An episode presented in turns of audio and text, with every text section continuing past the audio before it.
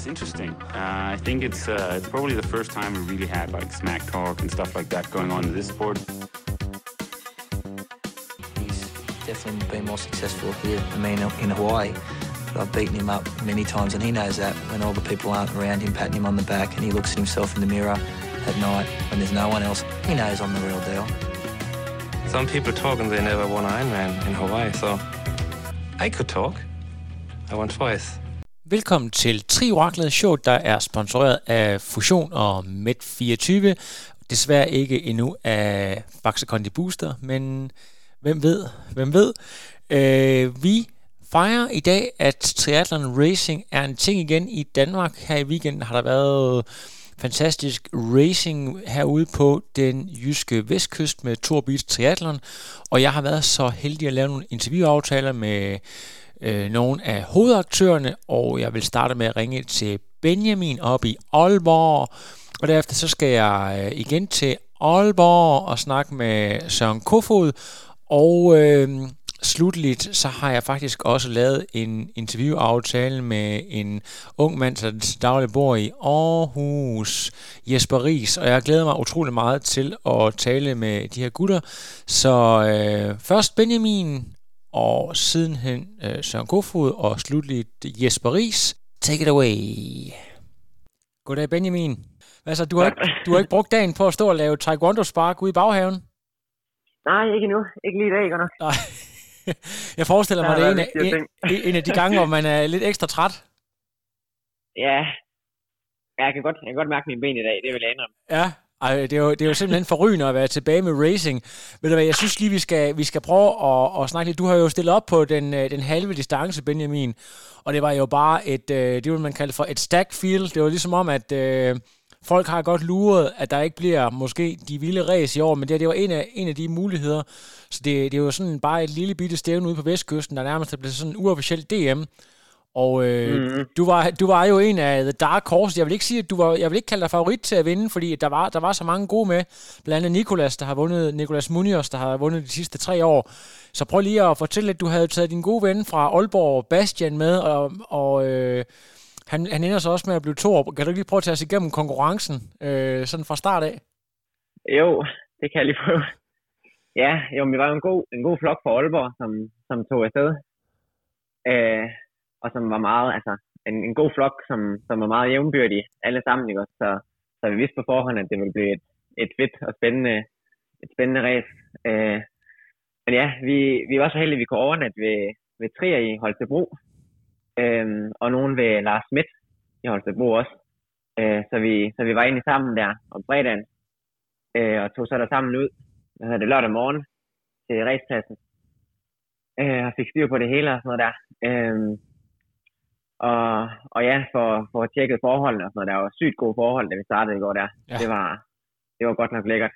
Øh, jeg tror, det kunne have været meget værre med, Ja, det, Med, se, hvad det det, set meget værre før. i- det var, der var, der var. Vesterhavet, Ja, præcis.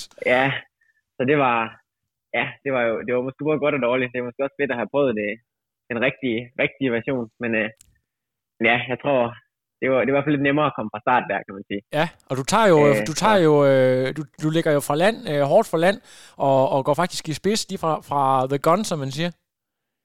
Ja, ja vi startede der i, i, i front med, var vi, der var, vi skulle jo starte med sådan fire mand først, og så Ja, fem præcis. sekunder fire mand bagefter, ikke også? Men jeg tror, at Bastian, Feer, Hindkær og, og Christoffer Visti, de startede, øh, de startede lige de der fem sekunder før, før mig.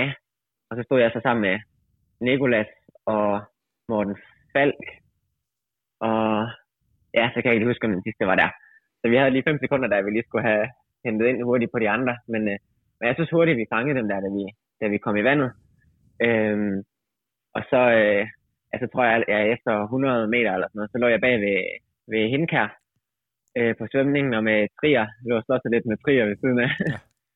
øh, og så, øh, og så ude ved, ved første bøje, så kunne jeg se, at, at Hindkær, han var lidt, lidt forvirret over, hvor vi skulle hen. Øh, og det var jeg egentlig også lidt selv. Så, så vi var begge to nødt til lige at stoppe op sådan lige og kigge lidt rundt. Øhm, og så tror jeg, der var en kajak, der råbte, at vi skulle bare den vej der, agtigt, Ja. cirka. Og så kiggede vi ud, men der var jo sådan, altså, man kunne næsten ikke se den næste bøje derude fra. Hvad er problemet med, med Øh. solindfaldet, eller hvad, hvad skyldes det? At bare, der var bare lang afstand til Ja, næste okay, bøje, ja, ja, ja, Ja, og så en lille bitte smule bevægelse i vandet der, så det var Ja, lidt ja. svært lige at få, få øje på det. Og så alle de, hvad hedder det, alle de gule øh, safety backs der, folk de svømmede med i forvejen, det kunne også godt ligne bøjer og sådan noget, så det var sådan lidt forvirrende. Ja, nemlig. Men, øh, men vi prøvede bare at svømme derud af, ja. Og så, øh, så tog jeg så fronten der efter første bøje. Øh, og jeg fandt så heldigvis frem til næste bøje der, og kom op af vandet på første runde der. Øh, og tænkte, de ligger garanteret og hygger sig. Øh, hygger sig bag ved mig, alle sammen der. Øh, så jeg tænkte, nu, nu prøver jeg bare at holde godt pres, fordi jeg vidste, at hvis jeg skulle have en chance mod, især imod Bastian med hans løbeniveau der, og også Nikolas, så, øh, så var jeg nødt til at se, om jeg kunne få bare en lille, lille forspring på, på svømningen. Øh, så jeg forsøgte bare at presse på, og så, øh, ja, jeg anede ikke, hvor, hvor de lå hen på svømningen, men øh, så ser jeg så, da vi kommer op af vandet på anden runde der, at, at det så er Henkær, der er kommet med op. Øhm, så det var så, det var meget fedt, at vi så havde rystet, rystet de, de helt hurtige løber, der er på, Ja. på svømningen. Lige præcis, og hvad hedder det, Hinkær, han har jo været rigtig god på blandt andet øh, i Herning til, på den her halve distance, har han været rigtig god på cyklen, så han er jo ikke den værste at komme afsted sammen med. Øh, I forhold, der er jo et lidt langt løb mm. ned til skiftezonen og sådan nogle ting der. Hvad, hvad når du overveje her også i forhold til, at øh, du gerne vil vinde så mange sekunder som muligt? Er der, har du, øh, har du sådan, øh, gjort noget klar til at kunne skifte særlig hurtigt, eller er det slet ikke med dine overvejelser, at du skal vinde sekunder her også? Jeg har faktisk ikke så meget. Jeg ved bare, at jeg, at jeg selv at jeg selv har brug for det der med lige at få lidt ro på, sådan i, i T1 der, fordi hvis jeg kommer ud på cyklen og bare har en puls på 180, så har jeg svært ved at finde ind i et godt flow sådan fra starten af. Så jeg var sådan meget, jeg brugte lige øh, første skiftezone der på lige sådan at få, få en lille smule ro på, også fordi jeg lige har mulighed for det der, øh, når der ikke var nogen lige i, i røven på os. Øh, ja, så det var egentlig bare lige at få, altså, løbe hurtigt, rimelig hurtigt, hvad hedder det, op til, til cyklen, ikke også, men, men stadigvæk lige få, få lidt ro på, på pulsen og få lidt ro på kroppen, ligesom at, at blive klar i hovedet til at, at skulle trykke på fra starten af på cyklen der. Ja. Øh, og jeg kommer egentlig fint. Han er hurtig, han er hurtig fra land, synes jeg, hende kan op af, op af sandet der, sådan noget, så der får han lige løbet forbi mig, men så ændrer jeg ham så lige igen, lige inden vi rammer skiftezonen og kommer ud øh, på cyklen lige før, før hende kan, jeg ved ikke, måske lige en, ja, en 20 sekunder eller sådan noget før, før ham. Øh, ja, så ligger jeg egentlig bare fra land i medvinden der, op af, op ad vestkysten, og mega fedt der, ikke også, fordi jeg kunne mærke fra starten af, at jeg synes, at, at der var sådan en OK hul igennem øh, til, til godterne. Ja. så jeg tænkte, nu ligger jeg bare på, at jeg kan finde ind i godt flow, men passer på ikke at ikke presse for hårdt, men heller ikke køre for let, fordi så, så kommer de hurtigt op til mig og, og, og får lugten af det, ikke også? Så, Ja, lige præcis. Altså, Ja, jeg, jeg, kan, holde- jeg kan fortælle dig, at øh, jeg er jo faktisk ude på cykelruten på det tidspunkt. Jeg, jeg kører jo den fulde distance, og jeg ligger og trykker sådan noget 250 watt, og så kommer øh, du forbi på et tidspunkt, og, og hende kan jeg også. Og jeg, altså, jeg, altså, jeg, går, altså, I, jeg går ud fra, at I ligger og træ, træder sådan noget 290-310 watt. Er det, øh, er det helt forkert? det, er ret, det er ret godt ramt. Ja, Jeg havde egentlig, ja, jeg havde egentlig målsat, at jeg ville se, om jeg kunne køre omkring, tre, jeg er ikke sådan, jeg tror ikke sådan voldsomt mange watt, synes jeg, i forhold til nogle af de andre, men, men målet var, at jeg skulle træde mellem 300 og 310 watt derude. Øh, og jeg tror, at jeg ligger fra starten med omkring 300 watt. Øh, så jeg ligger faktisk der omkring 300 watt, og jeg ender med 200 øh, 98, 99 eller sådan noget ja. i, i snit. Og det tror jeg, så det var- tror jeg var godt for mig, det der med, at igen, der var 20 meter regel, øhm, og at jeg så kunne få lov ligesom at ligge i fronten og styre, styre pace sådan, øh, for mig selv. Øh, så jeg kunne simpelthen bare ligge bare helt plain, jævnt, hele vejen. Øh, bare holde godt flow og god rytme der. Jamen, det er Øh. Ja, så det var faktisk, det var ret lækkert. For, for, du, for i selskab af andre, der er hindkær på noget tidspunkt, når øh, nu, vidste jeg, nogen de her kom op, øh, eller ser du ikke rigtig andre? Jeg ser faktisk ingen overhovedet på hele cyklingen. Øh, kun lige når jeg kigger tilbage der efter, efter svingen en gang imellem, kan jeg se, at Hinka, han ligger sådan og vækster lidt mellem at være sådan 20 meter bagved og være 40 meter bagved. Ja. Øh, så jeg kan se, at han er der hele tiden, men ja. jeg ser ikke, altså på de lange strækninger, når jeg lige kan kigge rundt, så kan jeg ikke se nogen andre sådan længere bagved. Og sådan noget. Så så tænker jeg også, okay, det går, Hvis, det går meget fint. ved, ved slutningen af cykelruten, der er der jo det, øh, i modsat dem, der kører fuld, der, der skal man jo øh, vende og køre tilbage, og der, får du, der kan du simpelthen se afstanden ned til de næste. Hvad, Ja, hvilken, hvilken indikator får du der i forhold til, hvor tæt de andre er på, og hvor mange de er? Ja, det var, det var meget fedt. Der kunne jeg så, der kunne jeg så se igen, at Hinkær var ja, de der 20-40 meter bagved, som, som jeg har set hele vejen rundt. Og så kan jeg så se igen også, hvilken position de kom i, øh, de andre der. Øhm, og der kunne jeg se, jeg tror, det var Trier, der kom øh, næst efter. og der kunne jeg se også, jeg kiggede sådan cirka efter vendepunktet, øh, hvor meget tid jeg havde brugt der, og så frem til jeg mødte den første efter Henkær, som så var trier. Og der tror jeg, jeg havde ja, to, to og et halvt eller sådan noget øh, minut. Og Bastian kommer så lige efter trier der. Øh, og så synes jeg ikke, jeg kunne ikke se, eller ikke mærke til, til Visti, som jeg også havde frygtet ja. på den cykel, der jeg tænkte, han kunne godt komme, komme bankende forbi med, med det cykelnummer, han ellers har, har vist. Øh, men ham synes jeg ikke lige, jeg kunne se. Og så så jeg Morten Falk fra lidt senere end af. Øh, ja, så ellers, ja, bare forsøgt ligesom at have fokus på, på mit eget der, og tænkte, nu giver jeg den lige, bare lige lidt kræfter hen mod, hvad hedder det, vestkysten igen der, så jeg havde lidt at give på, på stykket der i modvind hjemme. Ja. Og, øhm, og hvordan, hvordan har, når du skal op og stille øh, cyklen der med 300 watt i næsten average der, og skal ud og løbe i det her voldsomme terræn, for det er jo ikke ligesom det, du er vant til, at man bare skal ud og, og finde et godt flow på asfaltvej eller nogle sådan hårde mm. grusstier. Det er jo virkelig øh, det første stykke, især meget, meget tung sand. Når man så kommer lidt længere ned, så bliver det lidt nemmere at løbe i. Men hvordan, øh, hvordan er det noget, du har arbejdet mentalt med? Jeg tror også, du har uploadet noget på Strava, hvor du har lavet en lille smule øh, prep i netop sand og sådan noget. Ja, jeg vil sige, det, det er faktisk ikke så meget, jeg har, jeg har sådan, hvad hedder det, trænet specifikt i, i sand og sådan noget. Jeg var lige med en enkelt gang, fordi Bastian har løbet noget race-specifikt ude på, hvad hedder det, Vorup Kaserne heroppe, øh, i tank, tanksporet og sådan noget der. Øh, jeg var lige med en enkelt gang, men jeg var sådan, ja, jeg synes, så, så, så synes jeg bare, jeg blev sådan lidt rimelig, sådan lidt øm i min lægmuskler lidt rundt omkring og sådan noget, så jeg tænkte, nej, det, det, det gad jeg ikke at gøre for meget i sådan. Ja. Øh, nej, så, så jeg havde egentlig ikke, det var faktisk ikke meget, jeg havde, havde trænet til det jeg vidste bare, at, øh, at jeg skulle passe på ikke at lægge for hårdt ud i hvert fald.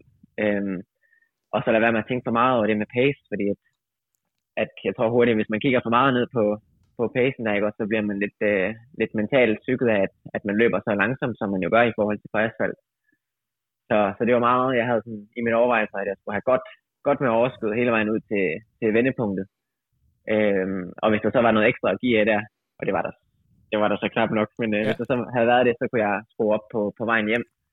Og sammen også, fordi vi løb i medvind ud af, og så modvind hjemme. Øhm, og jeg tænkte øh, også med, at når der var så mange, der havde løbet i det på vejen hjem, så ville det nok også være hårdere at løbe i på vejen hjemme. Så, ja. Har, så jeg vidste, du, jeg skulle have nogle kræfter. Er du så noget ekstra med? Fordi der er jo langt mellem depoterne, eller det, eller det føles i hvert fald længere. Det tager jo længere tid at løbe 4 eller 5 kilometer i det her terræn, end det, end det gør i et normalt race, kan man sige. Så var det noget, du havde sørget mm. for, eller levede du bare på, hvad kan man sige, det du, det du nu kunne få? Øh, hvad, hvad gjorde du der?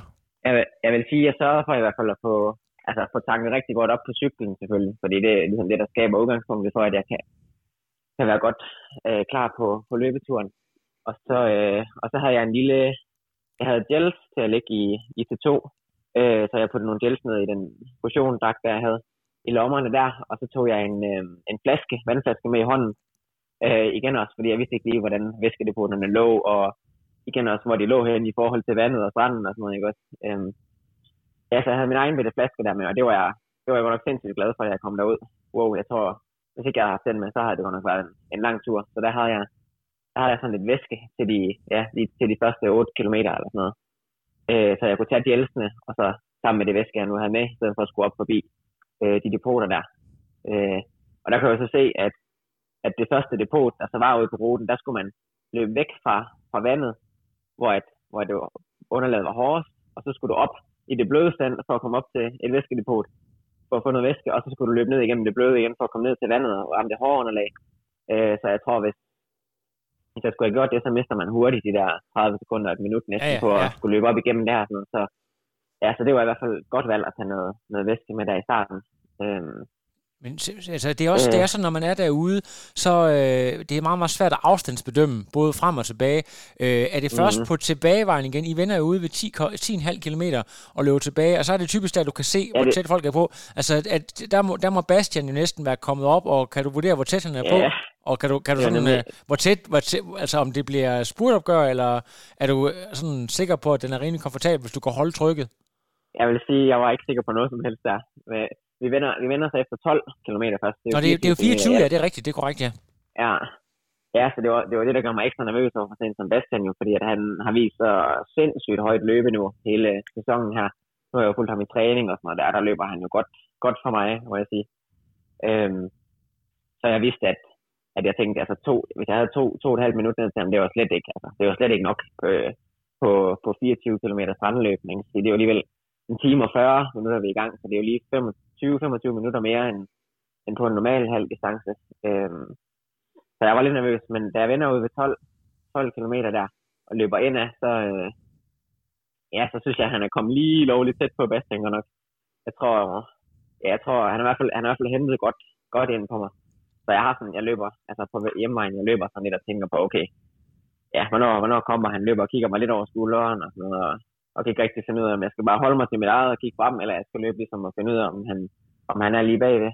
Øhm, men ja, jeg, jeg forsøger bare at holde, ja, holde kæden frem og, og holde på der, ikke også?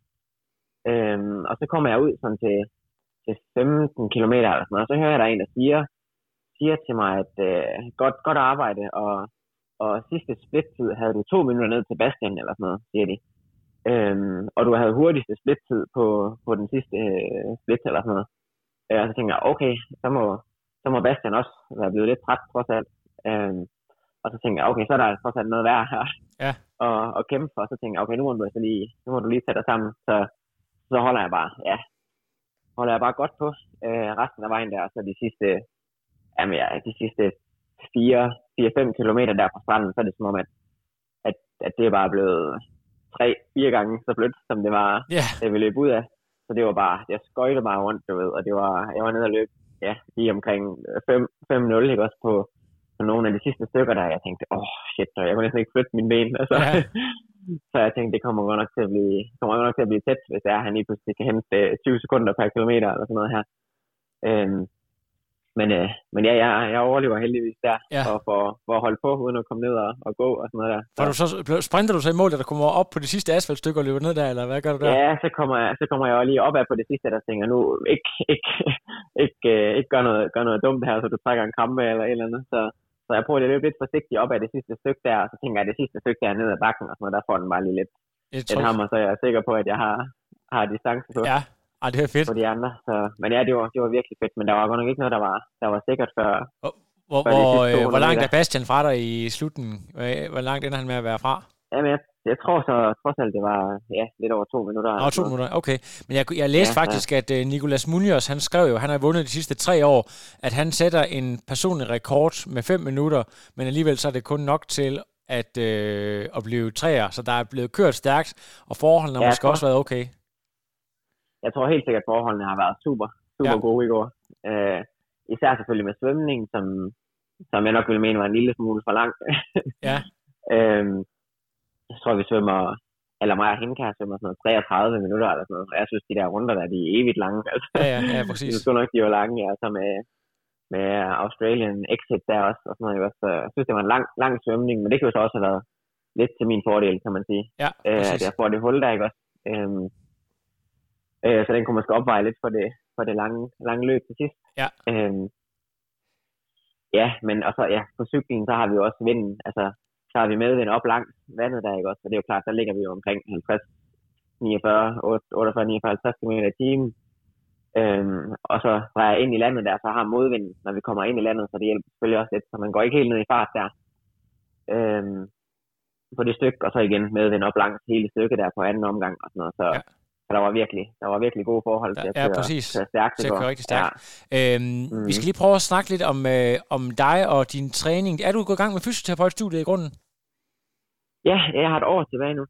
Færdig næste sommer. Ja, og så, altså, jeg ved ikke, er det, er det for dig sådan lidt mere studie, lidt mindre triathlon lige for tiden, eller hvordan, øh, det er jo klart, at man kan ikke køre så mange stævner, men hvordan er sådan fordelingen i forhold til studie og, og træning, øh, ligesom det ser ud nu? Ja, jeg ville jo helst have, at det var sådan 80-20 til træning, men, øh, men det har været svært at få til at fungere. Ja. Så, ja, så det har, det har godt nok det sidste, det sidste års tid har været meget fokus på, på studiet, også fordi vi har, vi har lange sådan, praktikophold og sådan noget, og det kan godt være lidt hårdt lige at få til at, at, få til at passe ind med en masse træning og sådan noget. Så, så, så der har godt nok været lidt ekstra fokus på, på studiet her, og så er det jo klart, at lige her på den her tid året, der har man lige haft en, en måned sommerferie, så der har jeg lige haft god tid til at, at få bygget, bygget lidt, øh, lidt volumen på og sådan noget der. Så, så det har klart gjort, gjort noget godt for mig. Øhm, og næste år bliver lidt, ja, bliver, bliver lidt det samme med fokus på studiet, for lige at få gjort det færdigt. Øh, men så efter sommeren øh, næste år, så kan jeg, kan jeg give det et skud her med, ja, med, med sporten sådan for alvor. Ja. Så det glæder jeg mig til. Spændende. På, på den uddannelse. Har du, et, øh, har du det hemmelige race, vi andre ikke kender til ude i horisonten, eller går du bare og krydser fingre for, at du kommer til at køre et eller andet? Jeg tror, jeg satser lidt på, at i hvert fald at Aalborg, Aalborg 3 heroppe, det bliver til noget. Jeg kørte jeg halv sidste år, og havde en god battle med Christian Trier blandt andet. Øhm, så, så den håber jeg bliver til noget igen i år. Ja. Det er vist. Jeg tror, jeg tror det er den 20. september eller sådan noget. Og øh, jeg tror Og- også, der er Alsund mand, tror jeg også, øh, er stadigvæk er muligt, og der er et par stykker, jeg har også hørt, der skulle være et, en halv nede i Berlin, men det er det der med, at de, de kan jo risikere at blive aflyst med øh, ga- ganske Ja. kort varsel, så man ved jo ikke rigtigt, om det bliver til noget, man kan kun sådan håbe. Ja, nemlig. Ja, vi, vi må se, hvordan, øh, hvordan det kommer til at gå. Nu starter jeg igen her den 24. august på, Ja. på studiet. Lige præcis. Øh, så der bliver det lige første prioritet. Men, øh, men jeg vil da gerne køre nogle, nogle flere race i Ja, år. præcis. I forhold Øh. til, øh, til, til træning, du har været inde omkring Go Longer på et tidspunkt, men er gået lidt væk fra det igen. Er du self-coached i øjeblikket, Mhm. eller hvem, øh, hvem sådan strukturerer din træning? Ja, det er godt nok mig selv, der har gjort det lige her det, det sidste halve år. Ja, sammen med, sammen med Aalborg, Aalborg-drengene, hvor I sådan, øh, har jeres sådan nøglepas, eller hvordan, hvordan foregår jeres træning? Ja, det er sådan lidt forskelligt. Jeg har forsøgt lige at være lidt, øh, også fordi jeg har været, igen, stået meget med løbeskader og sådan noget tidligere, så jeg har forsøgt at være meget påpasselig sådan med, med min opbygning og sådan noget. Øh, så ja, så jeg vil sige siden november, oktober-november, hvor jeg, hvor jeg, ja, så nu, nu tager jeg lige tiden selv lige at prøve at se, om jeg kan, kan styre det her selv. Så har jeg været meget forsigtig med løbet der, og virkelig brugt lang tid på at, at få bygget det ordentligt op. Øhm, Øh, ja, så, så jeg vil sige, min, min løbepas har jeg været meget forsigtig med, og sådan, de fleste af mine nøglepas har jeg sagt, at det er sådan her, de er, øh, og så, så løber jeg dem selv, eller løber dem øh, med de andre, hvis de vil løbe med på mit.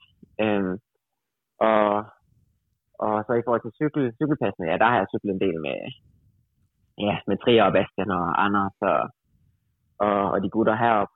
Øh, og det jeg helt klart også. Camilla måske også Og en gang imellem? Ja, Og Camilla også en gang imellem, og Jakob også, Camillas kæreste, der er, Ja. Han kan også godt træne en cykel, så der har også, godt, der har også været nogle gode pas med, Ja. med de to. Øhm, så ja, så ja, det har, været, det har faktisk været rigtig fint. Jeg synes, det fungerer fint. Ja. Øh, det er ligesom, der er en god, Ja, der er kommet en god, er- eller der er ikke kommet, I har hele tiden været der, men der er en god gruppe af folk, man kan træne med. Man behøver ikke at skulle til øh, øh, Aarhus eller øh, København for at finde et godt træningsmiljø. nej, nemlig. Der er, en, der er en god flok heroppe. Det er mere bare det der med, at vi har så mange øh, forskellige trænere på, og sådan noget der, så det kan være lidt svært at koordinere. Ja. Hvorimod, hvis vi har haft samme trænere, så, ikke, så er det lidt nemmere at få det, få det til at passe sammen det hele. Øh, så det bliver sådan lidt, der er lige perioder, hvor vi er rigtig gode til at få trænet sammen, og så er der Ja. andre perioder, hvor det er sådan lidt, så den ene skal det, og den anden skal det, og, sådan og så, ja, så bliver vi lidt, øh, så bliver vi lidt adskilt på nogle, På, på nogle på fronter der. Men øh, Jeg tænkte på, det kan godt være, at vi har talt noget på et tidspunkt, men i forhold til øh, selve Aalborg Triathlon Klub, og mange af dem, som, øh, som sådan er opvokset ind i det system, der har haft Axel som træner, men du er, du er kommet ind i det på en lidt anden måde, er det ikke rigtigt? Altså, du har aldrig været sådan, øh, sådan en, en del af, af, af kernen i Aalborg Tri som sådan?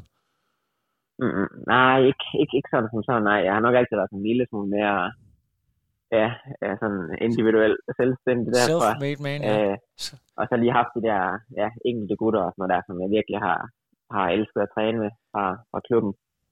Øh, og det, er- jeg, har, jeg har jo aldrig haft nogen, altså, jeg har aldrig haft Axel som, som træner, ligesom mange af de andre der. Jeg har heller aldrig været på konkurrenceholdet og sådan noget, selvom at jeg måske var, var fin kandidat til det. Øh, ja, så jeg havde jo Thomas Mortensen der til at starte med øh, i en god periode, til ligesom at få skudt, få skudt øh, det hele i gang. Og jeg skiftede så til Gregers bagefter, øh, som har hjulpet mig rigtig godt på vej, øh, og lært mig rigtig mange ting. Øh, ja, og så har jeg forsøgt med, lige med, hvad hedder det, Christian Høen, Hønehav her, Ja. øh, starten af, af sidste år der, men, men der tror jeg lige, jeg ramte en periode i mit, i mit liv, hvor jeg synes, jeg kunne simpelthen bare ikke få det til at fungere, du ved, det var bare skade på skade, og sygdom på sygdom, og sådan noget, ikke også, så jeg kunne simpelthen ikke finde, jeg kunne simpelthen ikke finde motivationen. Nej, du kunne eller, ikke, øh, du, som om du kunne komme ovenpå. Jamen, det, øh, det er ja, jo, ja. det var, det var, det var sgu en, det var en hård periode der. Så, Ja. så der snakkede jeg med, med Høen om, at, at, at nok det bedste for mig nok vil være, altså enten at, at have en træner, som, at, som, som jeg vil have sådan god, god sparring med, og på meget tæt hold, altså som jeg måske skulle se ja, et par gange om ugen, øh, og som, som virkelig være tæt på. Eller også så skulle jeg prøve at tage, tage til den selv her, og så, og så prøve at styre det, styre det selv, så jeg ikke føler, at jeg har forpligtelser over for nogen ja. eller noget som helst, men at jeg kan, kan gøre det, som jeg føler er rigtigt for, for mig. Ja. Og, ja, og det vil, det vil jeg sige, det har, det har virkelig givet, givet på det den her gang. Benjamin, øh, det er jo lidt sjovt med dig, fordi du er sådan en atlet, der er en meget elegant øh, atlet, kan man kalde dig, der sådan har den kombination af, at du er ekstremt stærk i nogle discipliner, men også samtidig er meget skrøbelig. Øh, har du, jeg ved, at du har arbejdet meget med fysioterapeut og, og sådan noget styrketræning. Er det noget, du stadigvæk kører med øh, som en fast del i din rutine, eller er det også noget, du har gået lidt ned med, eftersom du har fået lidt mere travlt? Hvordan øh, er det med, med de her styrkeprogrammer, du, øh, du tidligere har været stor øh, tilhænger af? Jeg vil sige, ja, først og fremmest, øh, hvis jeg er travlt, så er det i hvert fald ikke styrketræning, jeg er nede på her. Så er det noget af det andet. Ja. Øh, og jeg arbejder jo tæt sammen med Claus fra Recover Fit Hub. Ja. Øhm, og det er jo både, både når der er noget, der er lige ved at, at, at flyde over, øh, han lige kan, kan hjælpe mig med at få det fikset, inden det bliver til noget. Øh, og også i forhold til ja, styrkeprogrammer og styrkeøvelser. Og jeg vil sige, hen over vinteren har jeg været, altså, har jeg været god til ligesom at få, få lavet noget, noget tung, tung styrke og få bygget mig stærk. Øhm, og så er det klart her, herhen i, i sæsonen, når vi ligesom nærmer os nogle konkurrencer, øh, og kører lidt, kører lidt hårdere til træning og sådan noget, så, så bliver det meget altså med fokus på sådan stabilitet og, og core træning og sådan noget. Øhm, men jeg kan i hvert fald mærke, at det er super, super, super vigtigt for mig, at jeg, at jeg får lavet øh, de styrkeøvelser og de stabilitetsøvelser og sådan noget der. Øhm, så, så det, ja, det vil jeg slet ikke kunne. Det vil jeg ikke ture at, at rykke ud af mit program i hvert fald. Nej. Og det er så. fedt. Det er super fedt. Jeg skal bare lige høre her til sidst. Øh, det, er sådan, det, jeg har lagt mærke til, det kan godt være, at du har lavet det uden at uploade det, så det er gået under min radar, men øh, du er ikke sådan en af de der atleter, der har brugt øh, corona pausen, hvis man kan kalde det det, på at lave sådan et øh, vanvidsprojekt med at, at svømme øh, over Limfjorden øh, på langs, eller, øh, eller cykle øh, fra Skagen til grænsen og tilbage igen, eller noget lignende? Er det sådan, du har, du har været mere fokuseret på proces og egentlig blive bedre, uden at lave sådan nogle vanvittige kamikaze-ting?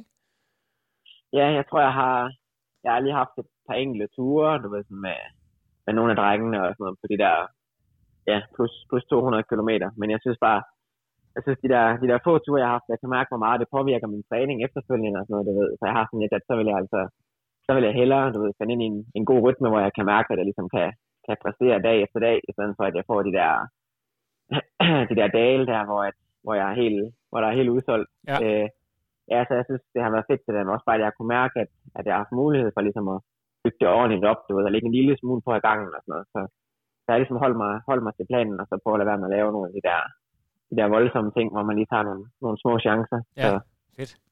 Ja, så det, det synes jeg, det er, det har, det har fungeret godt. Det skal godt. Og igen, så, så er det bare fedt, når man kan mærke, at, øh, at der er noget progression i det, og at det ligesom, det ligesom fungerer. Så, så det har givet mig fin motivation der, uden at skulle ud og køre noget helt vildt. Fedt. Vanvittige projekter for. Det, det er godt at høre. Øh, og, og øh, sponsorerne er jo stadigvæk Fusion og 226ers. Hvem har, er nogen, vi har glemt? Øh, ja, øh, Fusion og så Recover Fit selvfølgelig. Recover Fit. Ja, og, og så får vi så får jeg lidt hjælp op fra Performance Sport. Performance Sport også? Med, med cykeludstyr her også. Øhm, ja, og Hoka som ny sponsor faktisk også. Hoka?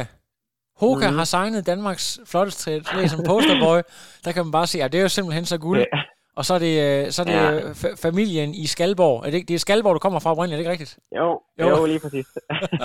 det er meget sjovt. Ja. Øh, jeg kan, er det ikke, er det ikke, øh, nu, nu joker vi lidt her til sidst, men er det ikke rigtigt, at uh, drengene fra Angora, de har lavet en figur, jo. der hedder Jan Krabbe, der kommer fra Skalborg? Det er vist rigtigt, jo. han, har, han har fundet en kæreste i Aalborg, men han synes, det er lidt for langt at rejse. Der er de der tre kilometer ind til, Mm. lige præcis. det er godt. Benjamin, tusind tak, fordi at du lige øh, øh, satte et par ord på race, og hvad du ellers går og laver.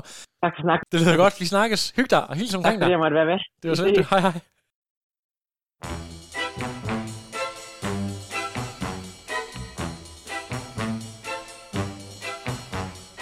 Søren, Kofod, velkommen til Trioraklet. Og øh, Søren, du er jo både med her, fordi du er en rigtig dygtig age grouper, og fordi at du øh, er en af dem, der har mest erfaring med Tour Beats. Jeg tror, at det er fjerde eller femte gang, du er med?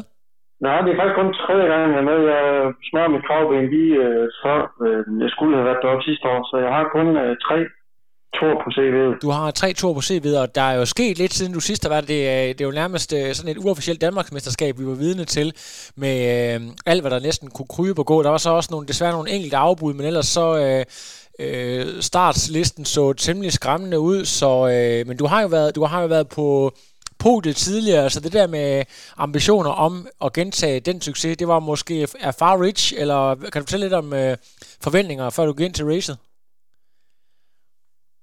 Ja, jeg vil da godt starte lidt med at kommentere først på, på det uofficielle DM.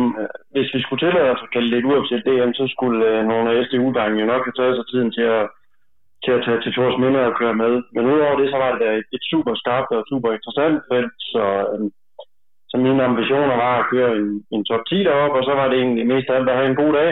Øh, mit mit arbejdsliv er lidt anderledes. Jeg er optaget på noget ret krævende efteruddannelse, så jeg har prioriteret træningen en lille smule ned, så jeg skulle ind ud og have en, en god dag og, og hygge mig primært ude i den store sandkasse.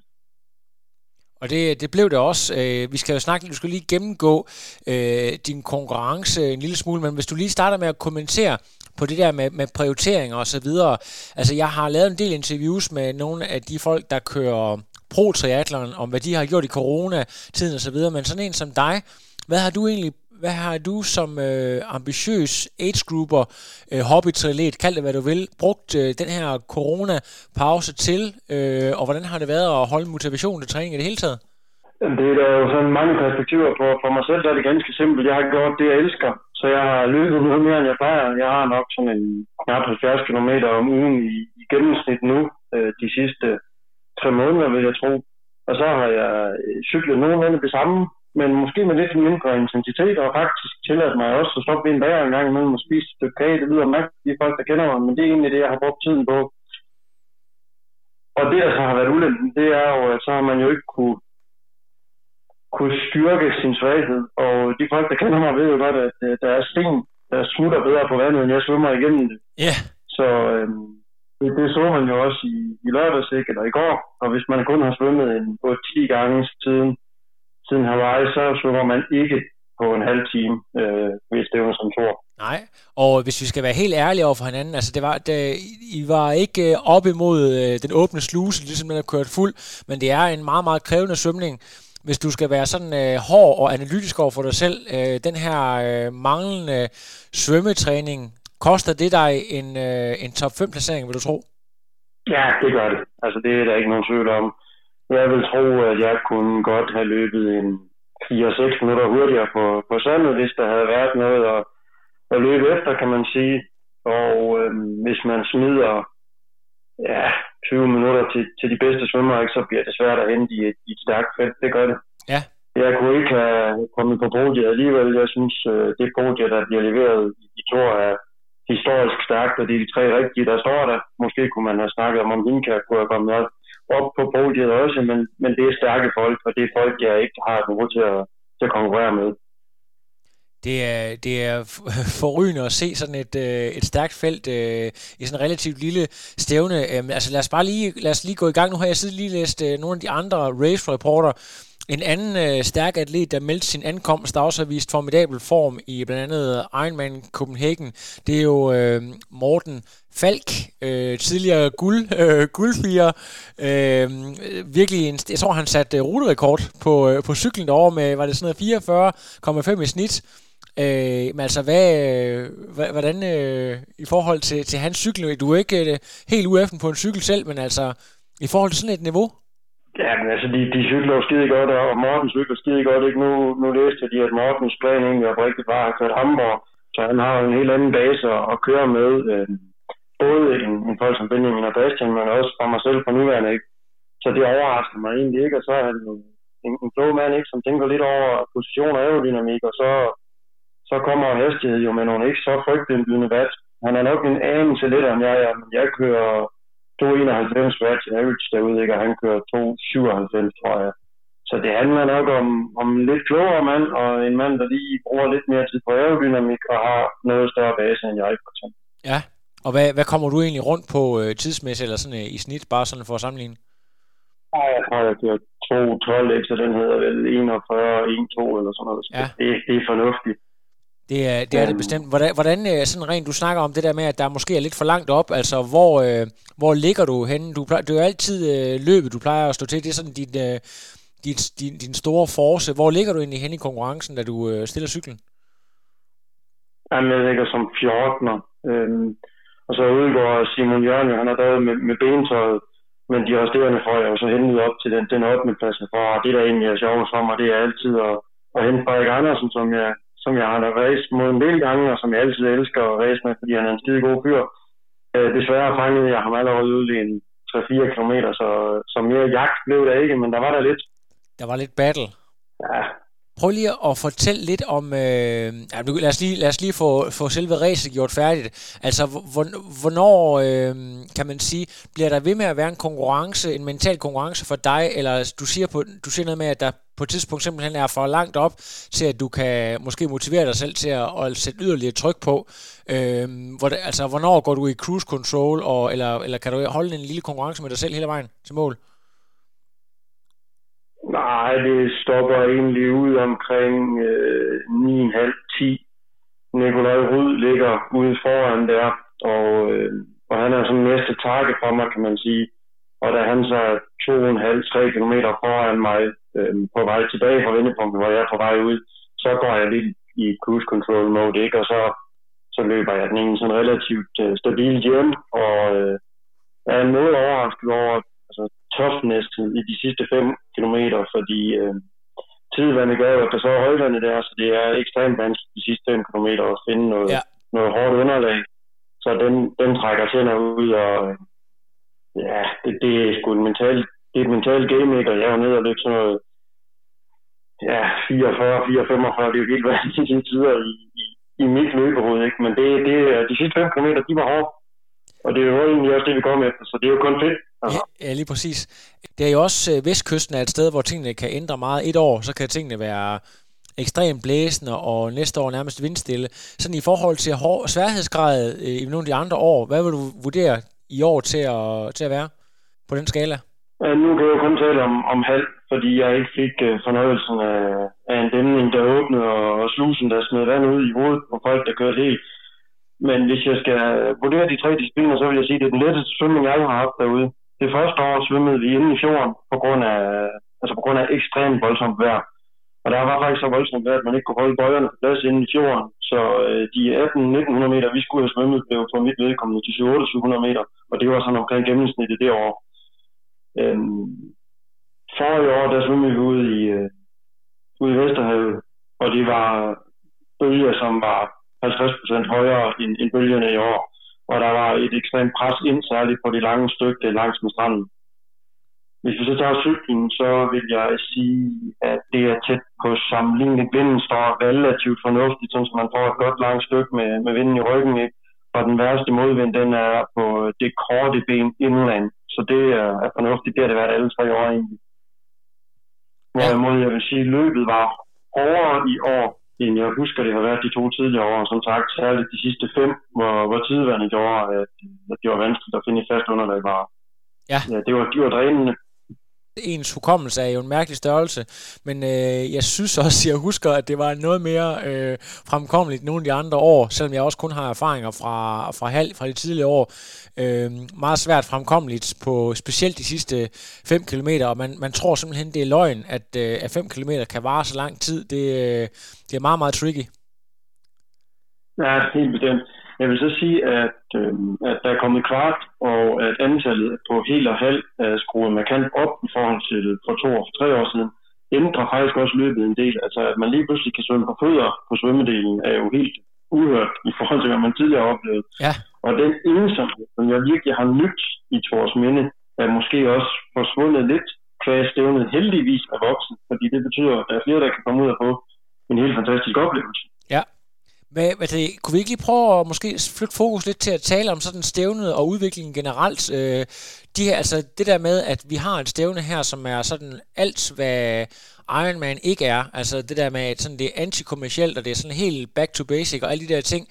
Så, er det, så øh, også kvæg coronaen, så er der jo kommet en eller anden form for ja, øh, hype, og så er, det, så er det bare et af de stævner, der har kunne lade sig gøre. Hvad tænker du om den udvikling, og hvordan, hvordan ser du sådan øh, fremadrettet? Tror du også, at det bliver sådan et stævne, som folk de rejser til, ligesom man rejser til en Norseman og, og sådan nogle øh, bucket list race rundt omkring i verden? Altså det, det håber jeg helt mit hjerte, det bliver, for jeg synes, det har øh, så enormt meget charme, og jeg synes virkelig, det er et race, der har så meget at byde på, det har jeg prædiket mange gange, og det kan jo være, at der er folk, der er trætte af at høre på mig, men jeg bliver ved med at prædike det, for jeg mener til dybt inde. Det er et løb med en masse sjæl, altså dagen før, som der ikke er så meget af i år, som der plejer, men dagen før over ved det lokale fiskerlag, og der sidder folk, der har kørt Hawaii 5, 6, 7, 8, 10 gange, og så sidder der folk, der aldrig har kørt et race før, og så sidder man derovre med de samme fjollede spørgsmål, om man pisse i bukserne eller ikke pisse i bukserne. Og svaret er sådan set ganske simpelt, når der bliver spurgt, hvor man tisse. For svaret er bare, at det er gøre det op imod vinden, for det bliver noget glyseri. Ja. Altså, det elsker jeg. Det elsker jeg. Jeg elsker, at man ligger i en køjeseng, og alle har lidt race now, så der er ikke nogen, der sover, og folk kan bruge alt for meget vand, så de render ud og ind af toilettet. Og lige pludselig så er klokken 5 om morgenen, og så skal man op. Men man er alle i samme båd derude, og man er en, en toppro, eller man er en nybegynder AG, så racer man under samme vilkår, og det er charmerende.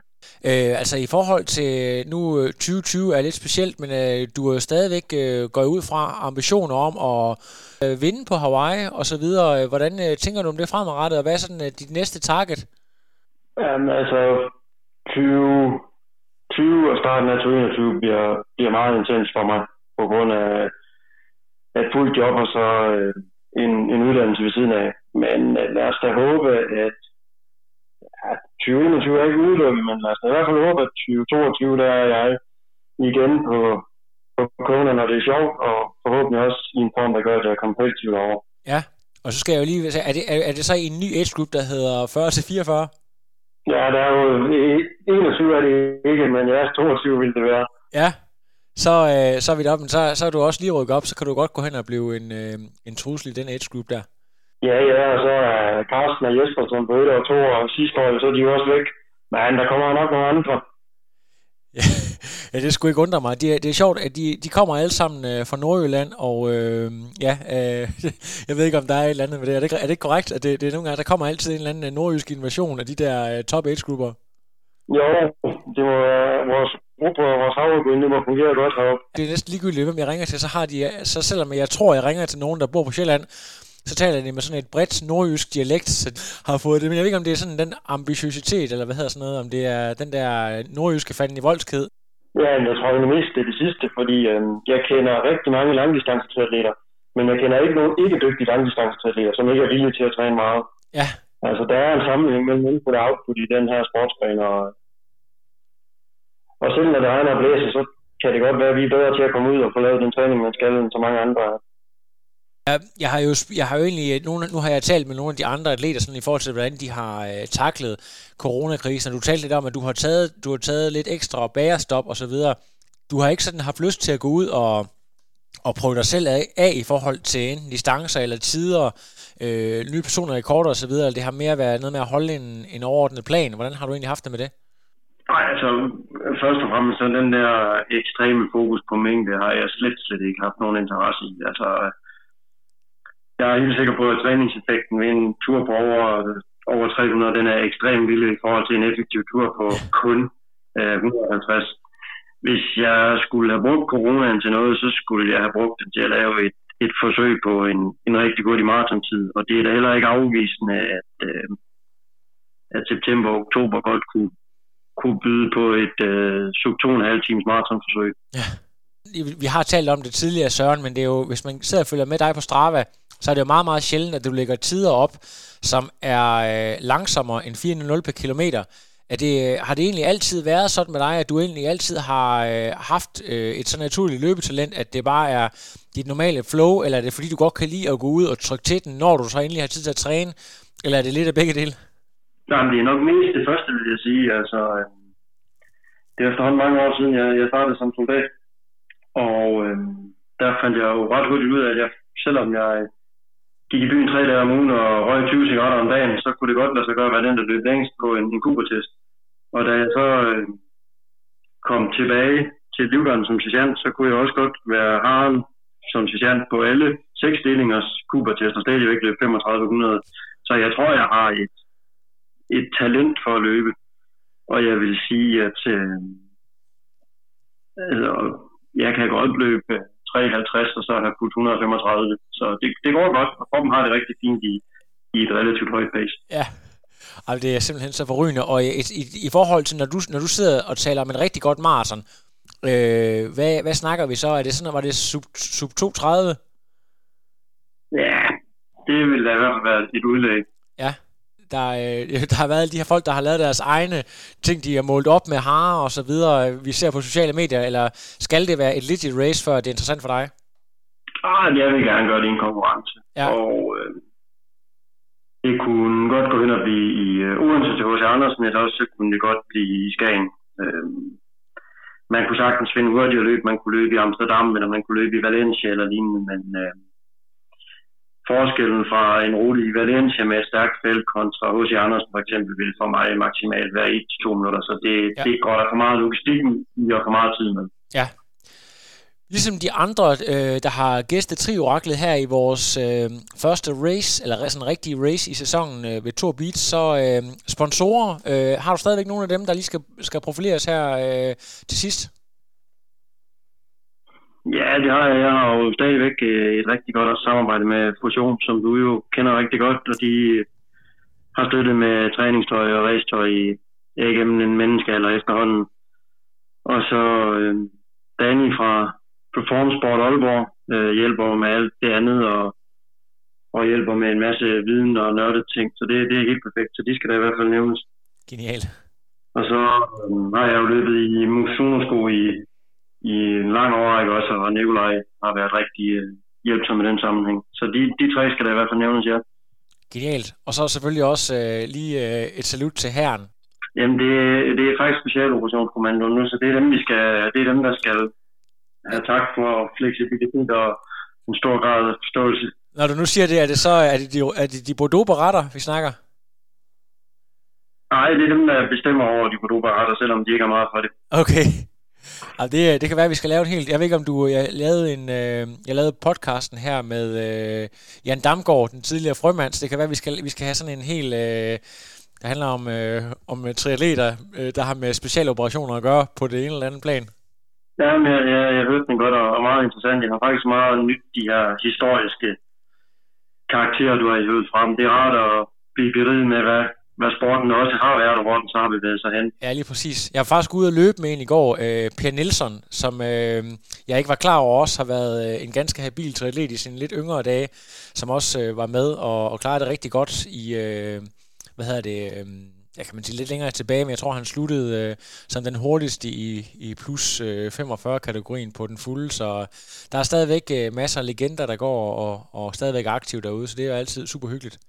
Ja, det er jo, det er jo sundt en gang imellem at, at tænke tilbage på, hvad ting har været, ikke? og øh, det får man jo også lidt en smag af i, i Tor, ikke? hvor man heldigvis kan få lov at køre på cyklen, uden der er en 5 cm foran en, og der er 50 5 cm bagved en. Og øh, det smukke i ensomheden at være sig selv som atlet, øh, det skal vi jo altså også huske på, det er det sporten den kommer fra, og det er jo også det sporten gerne, i hvert fald i min optik, må bevæge sig hen imod. Og jeg havde verdens bedste dag i går i Tors Minde ud over det, og så var en, der kom og pitchede over, det, der var nogen, der havde draftet sig selv, og man er i Tors Minde, og man er derude for sin egen skyld, så er der stadigvæk nogen, der har svært ved at forstå det. Så uden at løfte alt for mange pegefingre, så øh, vi skal elske den sport for hvad den er og hvad den har været. Og ikke kun for at køre hurtigt og promovere os selv.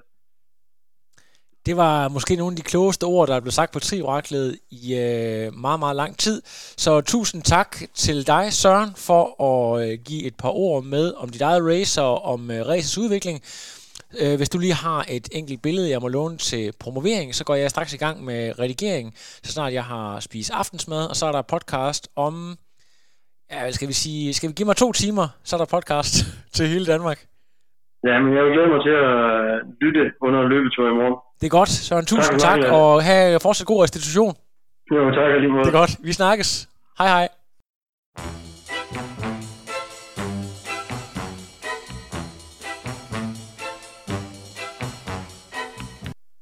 Og videre til næste interview. Nu med vinderen af Tour Beach fuld distance, Jesper Ries. Som sandsynligvis sidder i sommerhuset ude i Søndervig og strækker sine ben. Så Jesper Ries, take it away. Goddag Jesper. Velkommen til podcasten. Hej Lasse. Goddag, goddag. Ja, tak. Sidder du ude i sommerhuset i Søndervig? Nej, jeg er taget til Aarhus nu. Du er simpelthen taget til Aarhus. Øh, ja. jeg, jeg kom faktisk til at tænke på, det er jo sådan lidt, øh, jeg ved, at øh, din familie, din mor har haft sommerhus øh, i en menneskealder ude i Søndervig, så øh, kan man godt sige, at to Beats, det er sådan en, øh, en halv hjemmebane for dig, du er kendt i området osv.? Ja, det er øhm, jeg overnatter også i sommerhuset faktisk. Ja. Øh, ja, vi har haft sommerhus der, derude i, i ret mange år, og brugt mange sommerferier derude. Så, øh, så det er lidt, øh, det er lidt hjemstavn. Ja, og det, det, det, det er simpelthen forrygende. Men øh, det, er jo, det er jo lige før, at øh, jeg kan næsten ikke dybe mig for at, øh, at bruge et øh, meget velkendt citat. Øh, vasen har været stillet frem i lang tid, og nu sætter han blomsterne i den.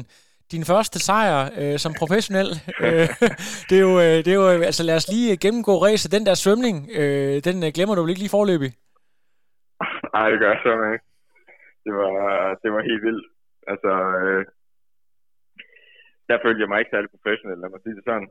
Øh,